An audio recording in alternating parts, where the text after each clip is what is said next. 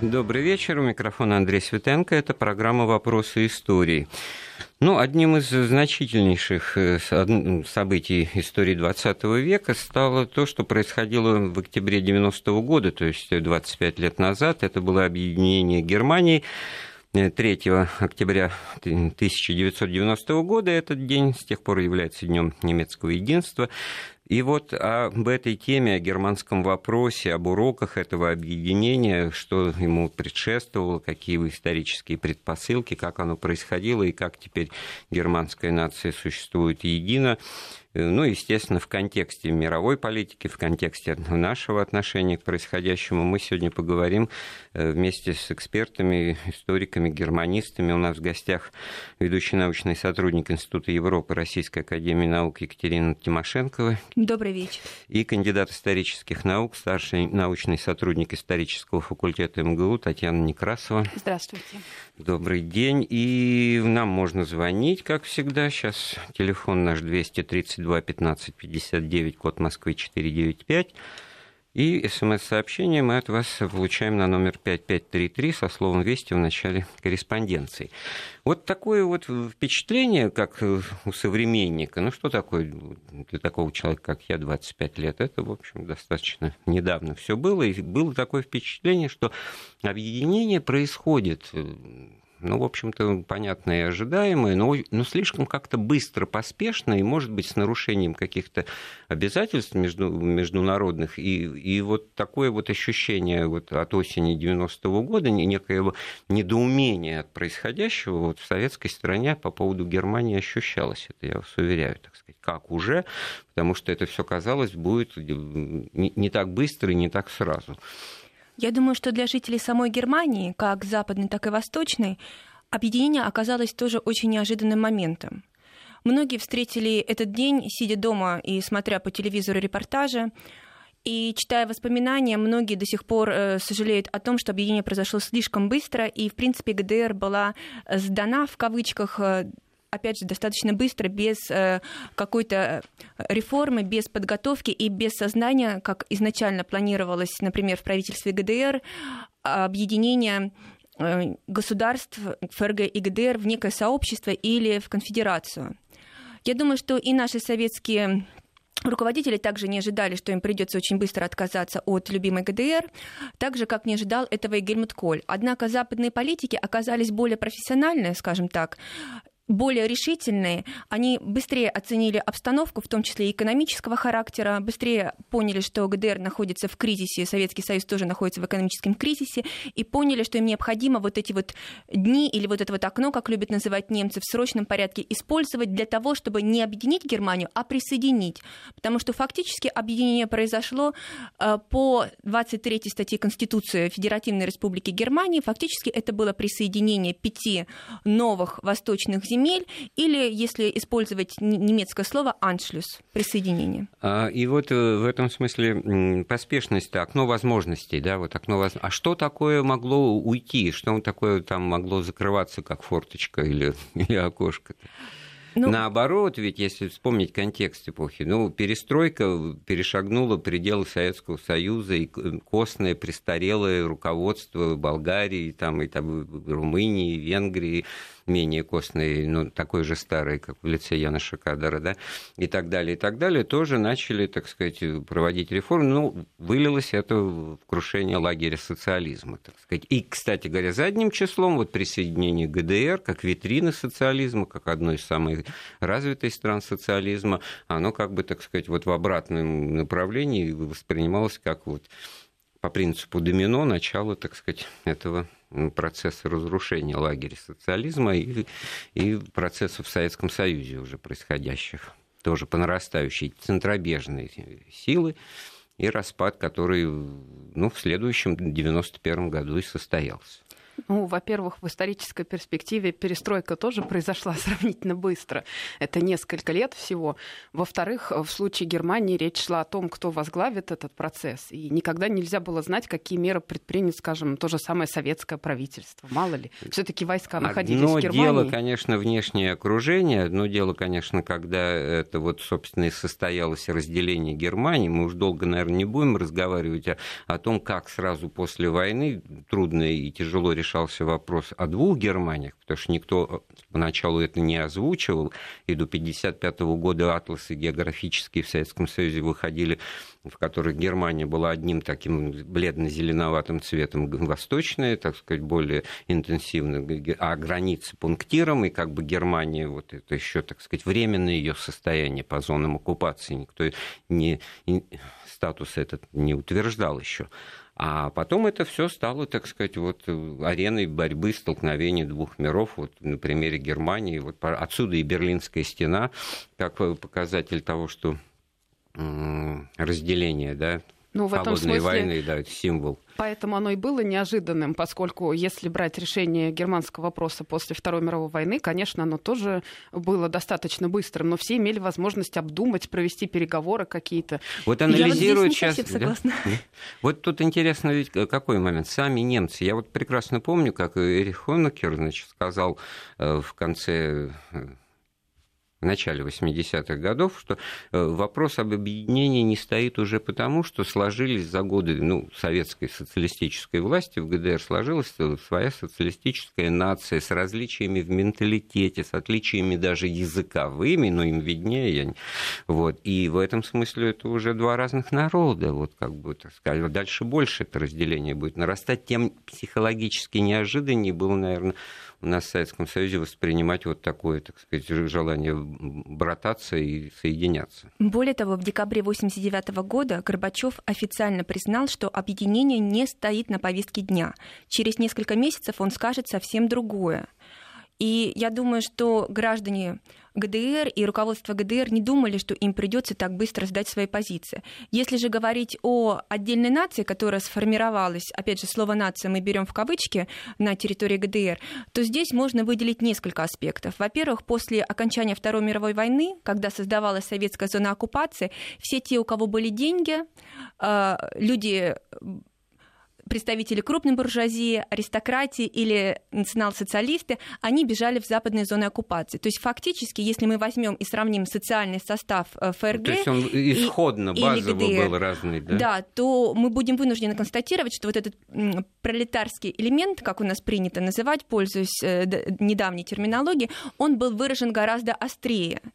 Более того, ГДР была ориентирована на построение коллективного государства, и там «мы» преобладало над западным «я». Естественно, за сорок пять лет своего существования, за сорок пять лет идеологической определенной пропаганды это коллективное «мы», оно осталось, крепко сидит в сознании и сидит до сих пор.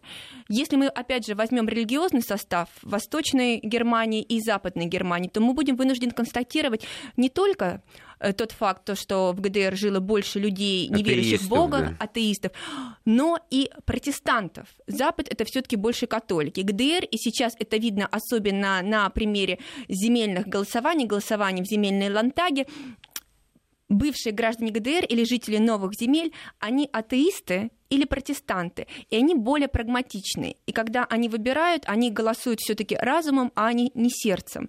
Поэтому мы здесь видим с вами социальный состав разный, мировоззренческий состав разный, религиозный состав тоже разный. Более того, в силу того, что Германская Демократическая Республика все-таки была социалистическим государством, женщины в Германской Демократической Республике получили равные основания для работы, так же, как и мужчины. В ФРГ, например, картина семей, семейной жизни, она отличалась от э, ГДР, и там женщины в основном сидели дома и воспитывали детей. Поэтому Киндер, вот Кюхен и... Трика, как, когда ты писал еще Толстой в знаменитом романе «Война и мир». Да, это та картина, которой до сих пор придерживаются многие западные немцы. Кирхна, да. Да, но тогда совершенно непонятно, что же то они так вот, бросались ли они в объятия друг друга, а бросались, это было видно, и отток, ну, постоянная такая миграция, в скобках, и в кавычках бегство из ГДР в ФРГ, эта дорожка-то протоплена была еще в пятидесятые годы. В принципе, стена была построена, да, потому что они голосовали появилась. Ногами. Это отдельная очень интересная тема, как, значит, Ульбрихт уговаривал Хрущева, значит, согласиться, а Хрущев лез на рожон и говорил, а что нам боятся, мы вот открыты, пожалуйста, готовы соревноваться, мы сделаем из вас действительно витрину достижений социализма, а это вот, ну, чисто морально-психологически он воспринимал как, вот, как, обо... как уход в глухую оборону, вот это строительство стены, и в одностороннем порядке. Но бегство специалистов, да, нужно было пресечь. Вот, ну, вот специалистов. Потому а... что здесь есть очень интересный момент. Когда разделили на четыре зоны оккупации, и западные зоны объединились в одну зону, было создано ФРГ, они получали план Маршалла. А ГДР была вынуждена платить репарации Советскому Союзу и Польше. И получалось, что Западная Германия или ФРГ, они приобретали некую уверенность в своем будущем, а ГДР не была до конца уверена. И специалисты именно высокого класса, они предпочитали убегать на Запад, пока еще была возможность, до шестьдесят первого года не было стены, и, в принципе, искали себе более лучшие условия для реализации именно в Западной Германии. Ну, в Но... этом смысле идеализм, конечно, имеет свои границы, ну, поскольку а потом... если платят больше, то это история, история с географией. Перейти из Восточного Берлина в Западный — это оказаться, ну, как бы не в самой ФРГ, потому что у Западного это Берлина да. был особый статус, но оттуда уже, наверное, можно было самолетом перейти. Но вот это вот очень интересная ситуация, чтобы вот, вот люди себе представляли. Вот эти контрольно-пропускные пункты, вот Чарли, там, Чекпоинт Чарли знаменитый и прочее, у них было несколько.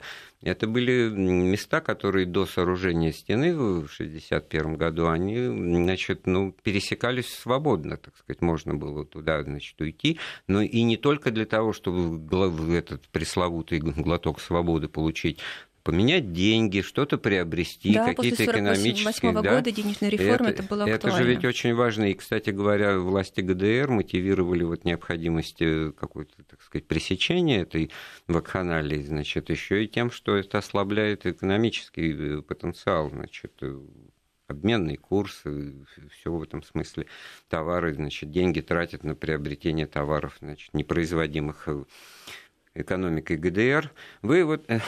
Екатерина, сказали, что ГДР должна была выплачивать. Очень, я так думаю, неожиданно это прозвучало для многих, значит, потому что уверен, что многие-то как раз вот и, и правильно делают, и думают, что Советский Союз как последний из себя снимал, и поддерживая вот эти социалистические всякие, так сказать, настроения и веру в, пре- в преимущество строя, это как раз и помогал странам народной демократии. В этом смысле Западную Германию поддерживали США, они снимали с себя не последние, просто потому что это были именно они. Ситуация в Западной Германии была объективно лучше. Это издержки прямой конкуренции. Здесь Но лучше раз... она стала, скажем так, где-то нач... начиная с сорок седьмого года. Потому что если брать сорок пятый сорок шестой год, да. несмотря на то, что советская зона оккупации должна была выплачивать репарации, тем не менее экономическая ситуация там была все-таки немного лучше, потому что заводы работали угу. для того, чтобы выплачивать в том числе репарации.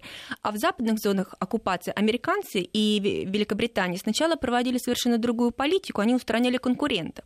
Но в том числе Аденауэр и немцы сами непосредственно объяснили им, что таким образом они демотивируют граждан, в то время как мы, несмотря на то, что мы забирали эти репарации, тем не менее мы давали вот эти рабочие места, и даже в самом начале первый указ, который предприняла советская администрация в советской зоне оккупации, она разрешила деятельность всех партий. Естественно, потом взяли эти партии под контроль, но если сравнивать такие формальные признаки, да, то, то в самом начале... Первыми.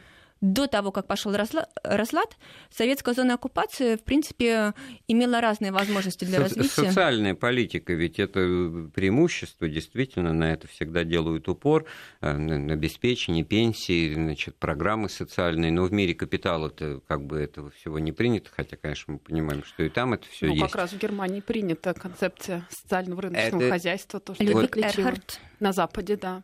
Западная Германия отличалась как бы третьим путем тем, что они уделяли большое внимание обеспечению такого уровня благосостояния, который даже минимально был выше, чем, скажем, аналогичный уровень ну, а если в более Советском детально, Союзе. Если вот в категориях таких вот привычных бесплатное образование, бесплатная медицина, ну, так сказать...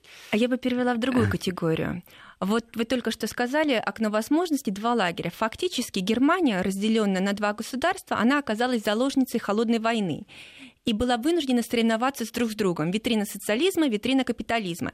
Если мы с вами формально будем сравнивать социальные достижения в ГДР, они окажутся выше. Это бесплатные ясли, это медицина, это бесплатное образование, это пенсия. Но ФРГ является, как вот Татьяна Александровна здесь заметила, в этом смысле исключением. Они были вынуждены в качестве ответа, чтобы стать более привлекательными, выстраивать свою систему социальной поддержки, социальных гарантий.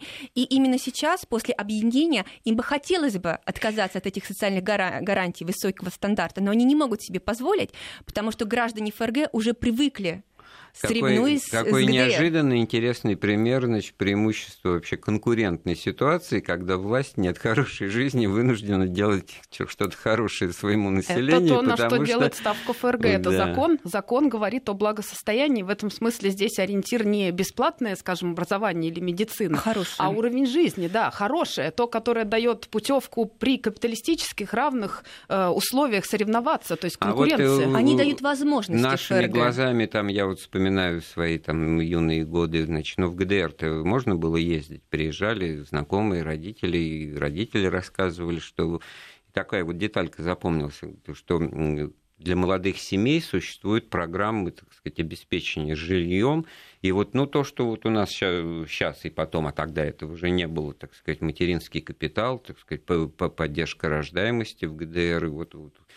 И возникал вопрос уже как бы в сравнении конкуренции вот в ГДР-то, смотрите. Ну, материнский капитал и сейчас есть в ФРГ. Деньги, и в этом да, как раз проблема, что матери-одиночки, да, которые живут до, без брака, соответственно, что сильно влияет на семью и так далее. Это как раз сказывается на современной Германии уже сейчас после объединения. Этот стандарт было легко поддерживать, опять же, за счет прибыли и за счет денег, которые поставляли с Запада. Но после объединения, когда пять новых земель, если уж возвращаясь к нашей ну, ближе да. теме, да, когда пять земель вошли, вот на муниципальном уровне, на конкретном, проблема, например, состоит в том, что денег на социальные нужды категорически не хватает. И первые программы, которые сворачиваются в социальном плане, это как раз программа обеспечения общения с молодежью, обеспечение семей, предоставление вот какого-то муниципального жилья. Ну, гримасы вот либеральной социальной политики налицо, потому что вот действительно начинаешь поддерживать неполные семьи, так сказать, матерей-одиночек, что, в общем-то, кажется совершенно необходимым и нужным и показателем, да, правильности, а это, оказывается, стимулирует... Иждивенчество. Иж... Не просто иждивенчество, ну и в том числе и это, но и лишает моральных стимулов для заключения брачного союза, так сказать, и, и жития, так сказать, на полных основаниях и религиозных, и морально-нравственных. Это я, правда, на примере Швеции не тоже знаю, ну как бы видя и зная этих некоторых таких людей, которые объясняют, зачем нам регистрировать брак, они живут там, значит, десятилетиями несколько детей, ну, формально, с точки ну, вот зрения бумаг, да, значит, ФРГ, они он, одиночка, а он безработный, иначе, говорит, мы лишимся mm. пособий, и будет нам плохо. Но да. я хотела бы здесь привести нек- некоторые цифры, они будут интересны и неожиданны для нас, для всех. Пользуясь объединением Германии, двадцатипятилетним юбилеем, естественно, были проведены социологические опросы и там, и там, и было выяснено, что шестьдесят пять процентов жителей новых земель или бывших граждан ГДР предпочитают не регистрировать официально свои брачные отношения, в то время среди западных немцев этот процент составляет всего двадцать один процент. Почему? Да, вопрос неожиданный. Ну вот, и, кроме этого, еще уже вот за, за те четверть века, которые Германия живет одной страной, обозначилась такая вещь, что ну, больше радикальных, ультра, так сказать, настроенных в политическом плане граждан, верно, голосующих, да, именно в ГДР. И объяснение да. такое вот было предложено, что там все-таки политика денацификации, политика, ну, даже такого забвения, это тоже можно отдельно рассуждать. Вот я, интересующийся темой войны, могу вам сходу назвать десяток фамилий, там, еще фельдмаршалов немецкой армии, воевавших и так далее. Угу. Немец моего возраста на меня смотрит, не знает, мне откуда это все, так сказать... Вы знаете, а помоложе они тоже. А у нас это знание, так сказать, противника очень, ну, историческое, очень развито, так сказать. У нас в этом смысле никаких моральных особенностей, проблем не возникало. Изучаешь историю, значит, изучаешь... И... Ну, у нас другая да, культура памяти да. в этом смысле. Да. И у них по-разному происходит отношение к истории. Например, сейчас у них есть такой тезис о том, что денацификация в западных зонах оккупации была более эффективна, потому что, смотря на то, как население относится к миграции, отмечается, что жители как раз новых и восточных земель чаще участвуют в демонстрациях Пегиды, чаще поджигают лагеря, в которых останавливаются мигранты. Они чаще голосуют за партию «левая», или они отдают голоса за альтернативу для Германии. То есть, действительно, протестное голосование в новых землях, оно выше. И из этого многие политологи немецкие делают вывод, что денацификация и демократизация в западных землях проходила эффективнее. Я в данном случае с этим тезисом не согласна. На мой взгляд, они проходили абсолютно по-разному. В том числе в западных зонах оккупации были сохранены многие должности, которые занимали нацисты среднего уровня. У нас это было сильнее, денацификация, но у нас денацификация была связана с несколькими моментами. Во-первых, мы их оправдывали, мы говорили, что коммунистическая партия Германии активно боролась с нацистами, в том числе с Гитлером, и поэтому она является верным другом и оплотом. Да? Мы их оправдывали в этой степени. С другой стороны, у нас было более эффективно, у нас, опять же, мы называли в лицо тех врагов, которые, как вы говорили, существовали, мы этого не боялись. И у нас была больше идеологизирована окраска вот этой денацификации.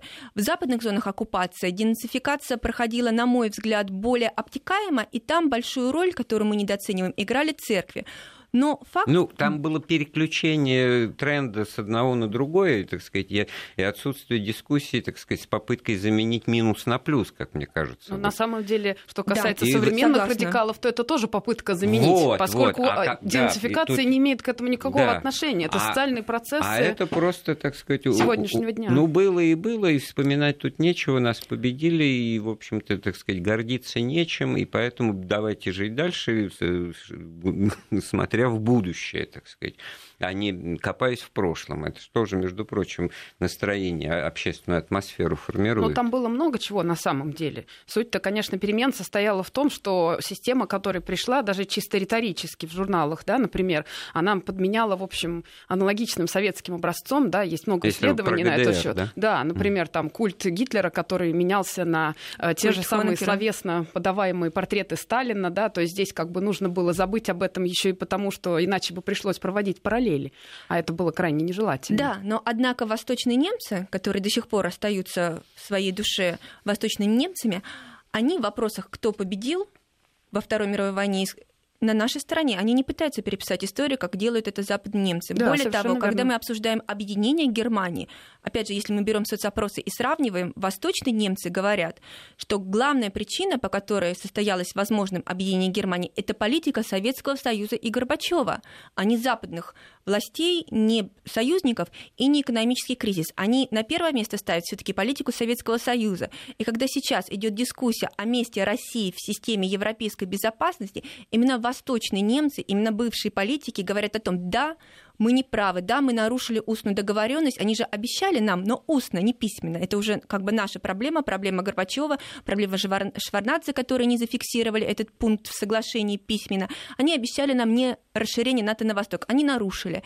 И восточные немцы нас в этом смысле понимают и поддерживают, в отличие от западных. Поэтому вот эта вот связка ГДР, как бы мы сейчас не критиковали, как бы мы не говорили о культе личности, о минусах, тем не менее, она дала определенное объединение и определенное взаимопонимание между народами, который сейчас нам помогает, да. и которого между советскими или русскими не возникло в отношении западных немцев. Поэтому здесь есть и определенный плюс для российско-германских отношений в том, что все-таки ГДР существовала и была вот эта вот система идеологии, которая воспитывала в рамках дружбы и сотрудничества. Сотрудничество. Да. Как бы это ни звучало пафосно, сейчас мы пользуемся этими плодами частично. Ну, вот э, степень выживаемости именно, так сказать, ГДР, как ну, части Германии, насколько она была очевидна в какой-то момент, ну, особенно когда вот, вот для моего поколения мы родились, мы вот так в пятидесятые, тогда вот было две Германии, это нормально воспринималось.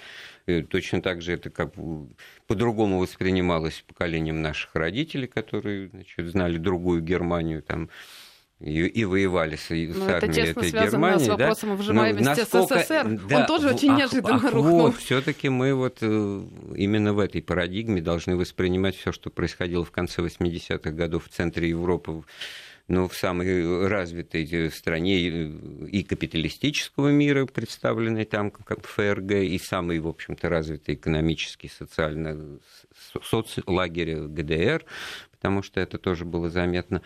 И очень интересно получается, что вот из того, что наши гости сейчас говорят, вот возникла, кстати, необходимость, может быть, дать слово Михаилу Сергеевичу. У нас есть пленочка, но мы это сделаем сейчас. Покопаемся в архиве, через несколько минут выдадим. Давайте послушаем. Да, мы вновь в студии Вести ФМ. Мы сегодня обсуждаем двадцать пятую годовщину объединения Германии, которая произошла в октябре девяностого года. У нас в гостях специалисты, германисты, правильно, Екатерина, да? да? Надеемся, что так.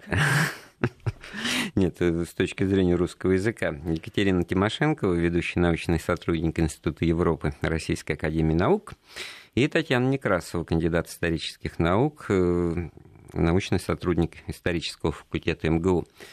Два женских голоса в эфире, это обычно бывает или мужчина, и женщина, понятно. Тут я уже поймал себя на том, что вот это вот Екатерина говорит, а вот это вот Татьяна. В любом случае, говорите вы очень интересные вещи, и мы очень рады тому, что вы здесь. Это у меня уже даже, так сказать, есть информация о том, что гости у нас очень хорошие. Вот. И нам можно звонить по телефону двести тридцать два пятнадцать пятьдесят девять, код Москвы четыреста девяносто пять, смс-сообщение по адресу пять пять три три со словом «Вести» в начале корреспонденции. К чему эти комп- комплименты? Потому что, вот, ну, действительно, люди вы молодые. Для вас вот девяностый год просто вот... Это что? Это, это вот, значит, детский сад, да? Нет, это уже более поздний период. Ну хорошо, еще один комплимент в комплименте. Да, да комплимент в комплименте. Но свой возраст да? признавать не будем. Да. да. Ну, ну вот. Я помню это вот. время, скажем вот. так. Вот, а я уж как его помню, да. Хотя вот о таких деталях, что экономический и валютный союз вступил в силу еще первого июля девяностого года между ГДР и ФРГ, был осуществлен обмен марок ГДР на немецкие марки в соотношении один к одному для заработной платы, пенсии и части наличных. части наличности в соотношении два к одному для долгосрочных сбережений и кредитных обязательств. Это вот это как по-честному было или как? Ну, вы знаете, в восемьдесят девятом году, когда вот произошло падение стены, курс обмена был три к одному. Я думаю, что стоимость ГДРовской валюты даже превышена вот в этих оценках, потому что к тому моменту, когда происходило присоединение ГДР к ФРГ, ГДР находилась фактически на грани банкротства. Многие предприятия именно из-за банкротства СССР, поскольку ГДР была членом СЭВ, были ориентированы на продажу в Советский Союз, например, вагоностроение. И многие предприятия были разорены. И один из пунктов, почему пошло по сценарию присоединения, а не объединения и создания некого сообщества, государств или конфедерации, это необходимость выплачивать внешние долги, выплачивать зарплату и необходимость спасать ГДР от вот этого экономического коллапса. Именно необходимость спасать ГДР от экономического коллапса и экономический коллапс СССР, они помогли Гельмуту Колю воспользоваться этой ситуацией. Вот это вот тогда ситуацией. Становится понятнее тезис об окне возможностей, да. потому что, чтобы не усугублять нарастающие вот потому кризисные явления в экономике. Окно возможностей это прежде всего для Западной Германии, которая которая никогда не отказывалась от своего, от своего права, от своих претензий присоединить вот эти вот пять земель. И именно в этот момент, когда вынуждены были признать и советское руководство, и руководство ГДР свою экономическую несостоятельность, Гельмут Коль предлагает десять пунктов. До этого был план Ханса Модрова, который предусматривал создание конфедерации. Сначала поэтапное реформирование, реформирование ГДР. Создание валютного союза предусматривалось лишь на следующем этапе.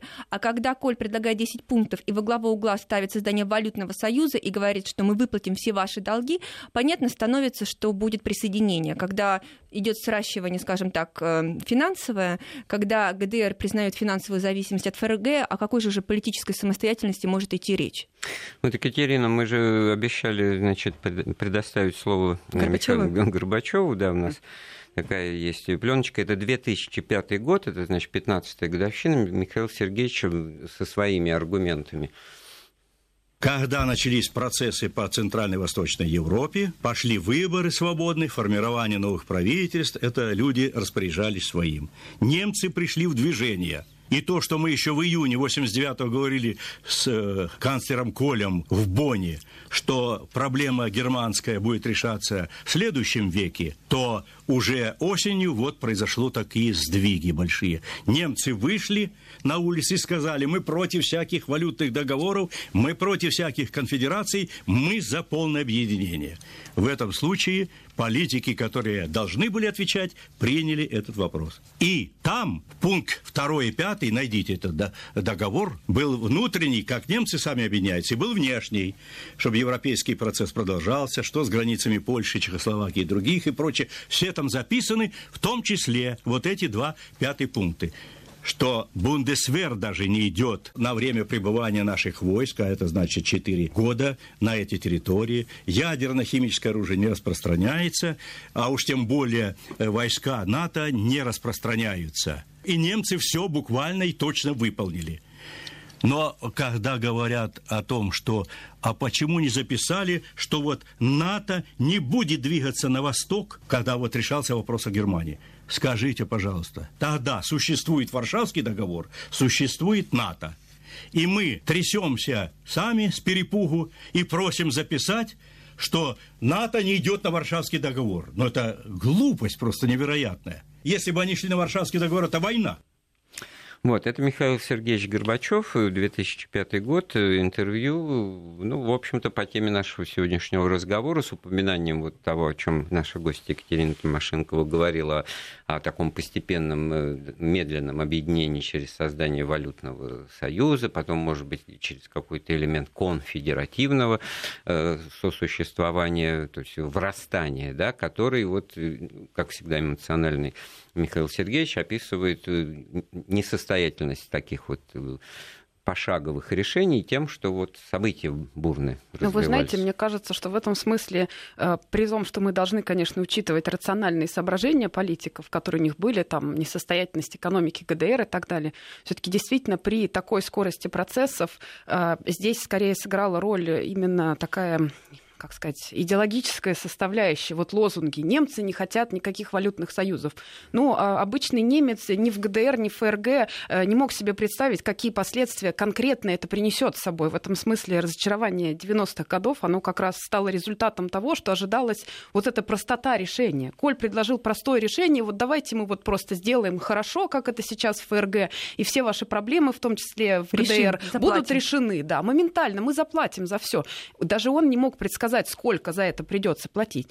Что же касается несостоятельности... официально заплатили за объединение Германии, а потом признали, что могли доплатить еще пару десятков миллиардов дополнительно. И можно еще и больше, поскольку процесс срастания-то еще не закончился. Они все еще платят. Да. Но дело здесь еще и в том, что сама плановая экономика, которая была несостоятельна, ну, суть плана состоит в том, что с точки зрения капиталистической его очень сложно отследить. Это непрозрачная система. Поэтому вот к вашему вопросу о том, насколько справедливым был mm. этот обмен, обмен валюты, там один к одному, ну, да. один к двум. Как сказать, обмен именно валюты, он как раз и выявил все слабости. Это делает видной, видными проблемы плановой системы, где безработица, а которая была скрыта. Я поэтому это и нашел, да. вот эти вот вещи. Это выводит что, на поверхность все противоречия. Карманом и желудком ну, человек так это делает. Как это говорит, борьба между телевизором и холодильником в политическом плане. У нас есть звонок, Константин нам звонит. Добрый вечер. Да, приветствую, Константин, Москва, ваш постоянный слушатель. Рады слушать тебя, да. Спасибо, взаимно. Mm-hmm. Значит, у меня вот два вопроса. Значит, первый, ну вот, скажем так, давайте все-таки определимся, если говорить о начале процесса, да, то ведь план Сталина, план Берии был, объединенная внеблоковая Германия. То есть раздербанили Германию именно потому, что западные политики были против. Мало того, западные политики, вот Тэтчер, француз, я уж не помню, кто там был, они тоже Миттеран. были против, да, да, да, они были против, резко против объединения Германии. Это первый вопрос. То есть, получается, Горбачев пошел даже против западных союзников. И второе, ведь на самом деле, вот действительно было поглощение, как политическое, но не надо забывать, как экономическое, потому что у них, у восточных немцев, произошла приватизация, ну, может быть, мягче, чем у нас, но там приватизировали фабрики, заводы, пароходы да, и все прочее. Да. И немцы, вот я не знаю, насколько вот Сейчас, ну, ну вот, я слышал э, пару-тройку лет назад, у восточных немцев был самый популярный лозунг: верните мне мою Берлинскую стену и настройте ее до семи метров. То есть восточные немцы дико разочарованы этим присоединением, потому что они оказались людьми второго сорта. Это вот, вот спасибо. Спасибо вам, да. Да, спасибо. Это наш самый преданный слушатель.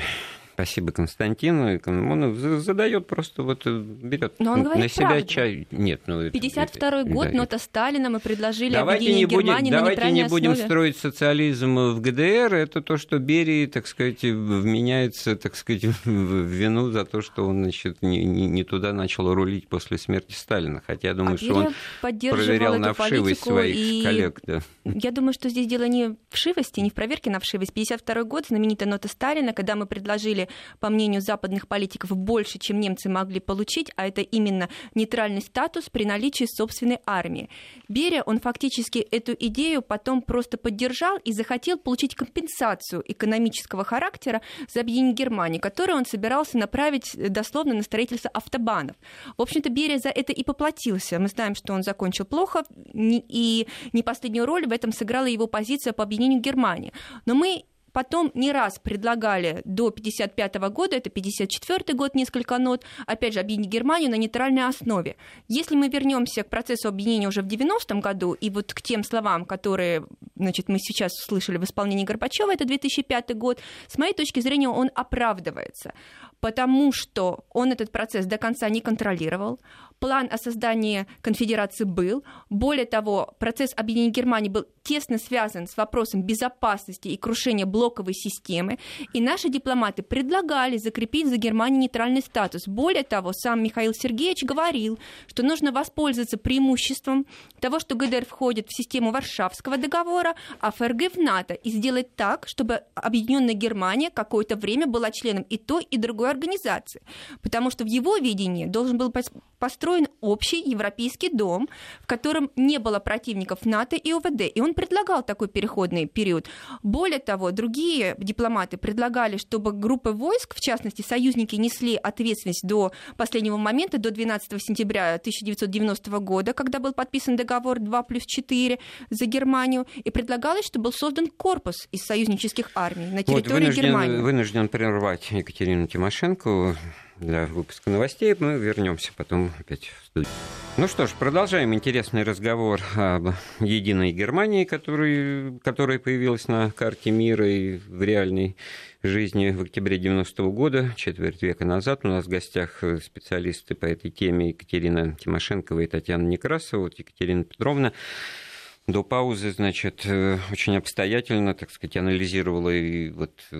Получается, что оправдание Михаила Сергеевича Горбачева, а на самом деле вот очень интересный контекст событий эпохи, в котором и состоялось это э, включение, можно сказать, ГДР в состав ФРГ. Да? Ну вот если возвращаться к поставленному вопросу, получалось, что российские дипломаты вместе э, с руководителями советские. ГДР, советские, советские, да, спасибо за поправку, предлагали разные варианты, цель которых заключалась в том, чтобы Германия сохранила нейтральный статус. Но ФРГ были категорически против. Более того, Коль летал в Соединенные Штаты Америки, и там было сказано, что объединение возможно только в том случае, если Германия останется членом НАТО. Как говорил наш уважаемый слушатель Константин, Миттеран встретил объединение ну, Германии испуганным. Какие Тэтчер же французы считала, будут приветствовать усиление Германии? Да, я это же, да. я, я, их, по крайней мере, нужно понять и посочувствовать. И более того, Коль с Геншером десятого февраля тысяча девятьсот восемьдесят девятого года были в Москве, разговаривали с Горбачевым. Именно после этой встречи он изменил свою точку зрения и сказал, что вопрос о единстве нации немцы должны решать сами и сами думать, какие сроки и на каких условиях. Но ФРГ и Запад четко сказали: нашим предложениям нет, нет совместному корпусу, нет нейтральному статусу, ФРГ, объединенная Германия, будет членом НАТО. И единственное, что нам удалось получить, это вот как Горбачев в данном комментарии выдает за свои заслуги, это то, что на территории ГДР будут находиться представители немецкой армии, немецких войск, не интегрированные в НАТО. И то они будут не интегрированы в НАТО до тех пор, пока советская группа войск оттуда не выйдет. Нам давалось четыре года на то, чтобы а окончательно вот выйти. Года, да. И, упоминает, и да. мы не могли обеспечить материально вывод группы войск, не могли обеспечить им жилье. Коль соглашался заплатить. Почему, опять же, мы были вынуждены плати, пойти на уступки? После того, как выводилась группа войск, немецкие офицеры, которые входили в НАТО, имели право быть на территории ГДР. Но само НАТО, да, вот именно и уже иностранные... да, как, как организация, да. штабы. То, то есть только немецкие представители, mm. не иностранные mm-hmm. представители. И там действительно вот этот вот пункт, как говорил Горбачев, о ядерном нераспространении на территорию ГДР. Здесь надо подчеркнуть не ФРГ, потому что сейчас стоит активно вопрос Соединенных Штатов Америки, как члены НАТО хотят модернизировать ядерные боеголовки, которые распространяются, присутствуют на территории Германии, на территории ФРГ, да, они, в принципе, нарушают эти договоренности. Распространяя их на бывшую территорию вот ГДР, да, да, да. на пять поэтому... восточных земель нынешней Германии. Поэтому вот этот вот договор, который сейчас оправдывал в эфире mm. Mm. путем прослушивания записи Горбачев, он был уступками Хорошо, советского Екатерина руководства. Хорошо, Екатерина и Татьяна, а с приватизацией вот в ГДР это очень интересно, тем более, что такое приватизация мы по себе знаем, а как она в ГДР происходила вот в условиях поглощения экономики такой в одночасье. Ну, Быстро. не только с приватизацией, но и в целом с законодательной сферой. То, что все это было сделано на основании основного закона, прошу прощения, да, за тавтологию историческую. Я, во-первых, хотела сказать Константину тоже спасибо, поскольку... У нас еще Александр, кстати, есть. Вот. Ему ну, заранее спасибо. В любом случае, спасибо Константину, да, за то, что он сравнил это с процессами, происходившими у нас. В этом смысле такие резкие реформы, которые не учитывают предшествующий путь развития, это всегда, конечно, путь к... Ну, в первую очередь, к перелому, да, в обществе, к недовольству значительных слоев, совершенно оправданному. И здесь, в случае с включением пяти новых земель, ну, без того, чтобы говорить о том, поглощение это или нет, все-таки это моральная категория. Надо сказать, что целый, целых сорок лет, да, вот... опыт развития государства отдельного ГДР не был учтен. И в данном случае, конечно, то, что в короткие сроки все сферы приводились в соответствие с основным законом, это породило э, значительные социальные последствия. Но в этом смысле э, большое количество денег, вот это потраченное ФРГ на присоединение ГДР, да, присоединение, на включение новых пяти земель, да? да, на адаптацию, да, оно, ну, я не могу сослагательно говорить, было ли бы оно потрачено в случае постепенного включения ГДР, вот реализации этих планов конфедерации или чего-то, но в этом смысле... Ну, а с другой стороны, есть же эта поговорка резать хвост по частям, там, или, или лучше Лес сразу... Лес любит да, да. Ну, как ну, сказать, это, это же не хвост, это общество, которое продолжает так, жить на тех же территориях, в тех же домах. К людям. Да, но... Так вопрос Всегда. о цене единства не только пятнадцать миллиардов евро, точнее, дойче марок, но, но, да. но это судьбы маленьких Кстати, людей, деньги, так называемых. Деньги-то небольшие, что-то не впечатляет меня эта, эта сумма, почему-то, не знаю. Но... Она никого не впечатляет, и немецкие политики сами признаются, что это недостаточная цена. Давайте Александру дадим слово, то ждет человек. Александр, добрый вечер. Добрый вечер, спасибо большое. Александр из Подмосковья. Вы знаете, я в девяностом году ехал по из Швейцарии Вот через всю Германию, через Польшу, в Москву, домой. И вот Приятный так путь. было, что в западной, вначале был, были прекрасные дороги, освещенные, бензоколонки. Потом вдруг справа лес, слева лес и питонка, видимо, построенная Гитлером. Это я въехал в Восточную Германию. Потом я въехал в Восточный Берлин, который был как наш примерный любой провинциальный подмосковный город. Закопченные дома, пятиэтажки, убогие табанты, уродливые, понимаете? Вот это была Восточная Германия, это было уродство, а не социализм, это был убогий феодализм. И слава богу, что все это закончилось. То же самое Запад, э, Северная Корея, Южная Корея. И в Западную Германию, Восточную Германию. Вот Александр, спасибо там, вам. А то вы прямо из Швейцарии уже в Северную Корею уехали. Ну, ваше впечатление очень интересное. И, конечно, вот очень много значит собственный человеческий опыт, взгляд и умение им оперировать. Ну, потому что вот я не стал просто озвучивать. У меня примерно такие же вот были впечатления. И вот насколько это наши впечатления в данном случае не так важны, как впечатления немцев, участников процесса. Но вот то, что приходится видеть и слышать, ну, вот уже сейчас, спустя десятилетия, я вот просто такую картинку в Греции на пляже сидят, как это русскоязычная компания, выясняется, что это немцы, ну, наши из Казахстана, там что-то вот зап... И, и потом где-то говорят, вот видишь, видишь, пошли два пришибленных таких, вот это восточные немцы, то есть они с таким превосходством на этих восточных немцев, которые настоящие стопроцентные немцы, а эти ребята, значит, наши этнические немцы из Казахстана, но они сразу в Дюссельдорфе оказались, значит, в свое время.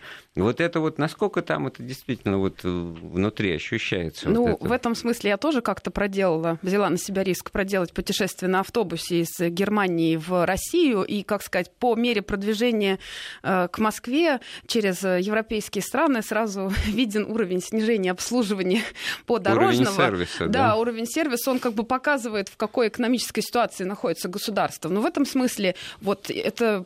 данные, скажем так, десятилетней давности, да, Германия здесь представляет единство стопроцентное, и уровень внутри самой Германии не различается.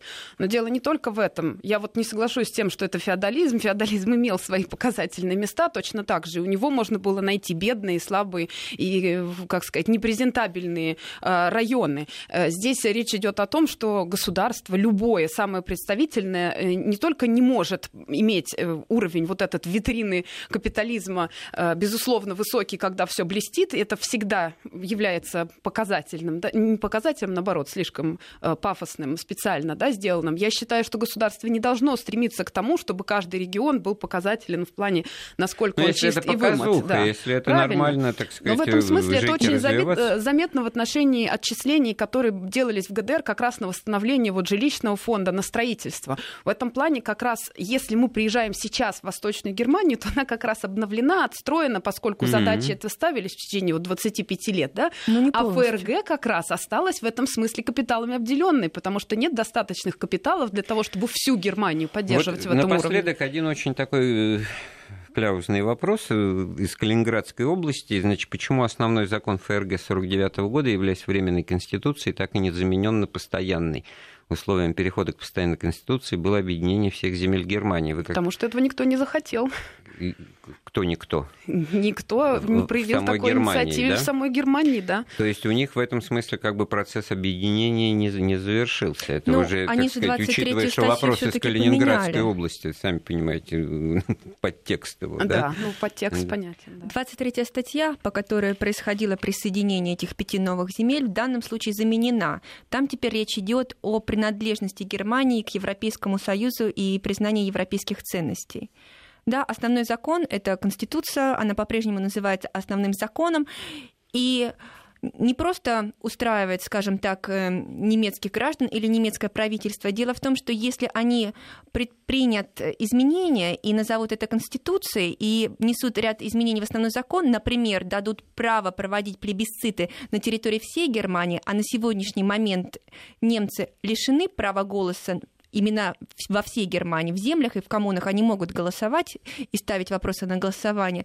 Это поставит, наверное... То есть у них не, не референдарная демократия. Не референдарная. Ну, более того, у них угу. прямые выборы только в парламент, и то там два голоса, ну, да, да, они да, напрямую да. не избирают ни канцлера, ни президента. Это может испугать их же союзников э, непосредственно в Европе. Вот еще один комплимент из Псковской области, он как бы через меня, Андрей, гости умнички.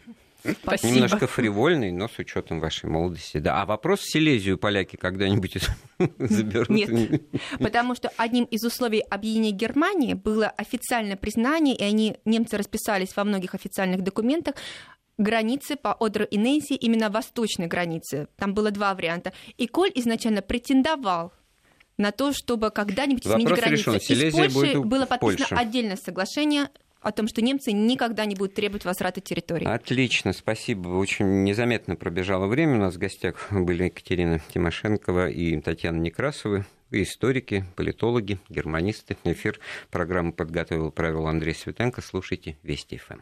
До свидания.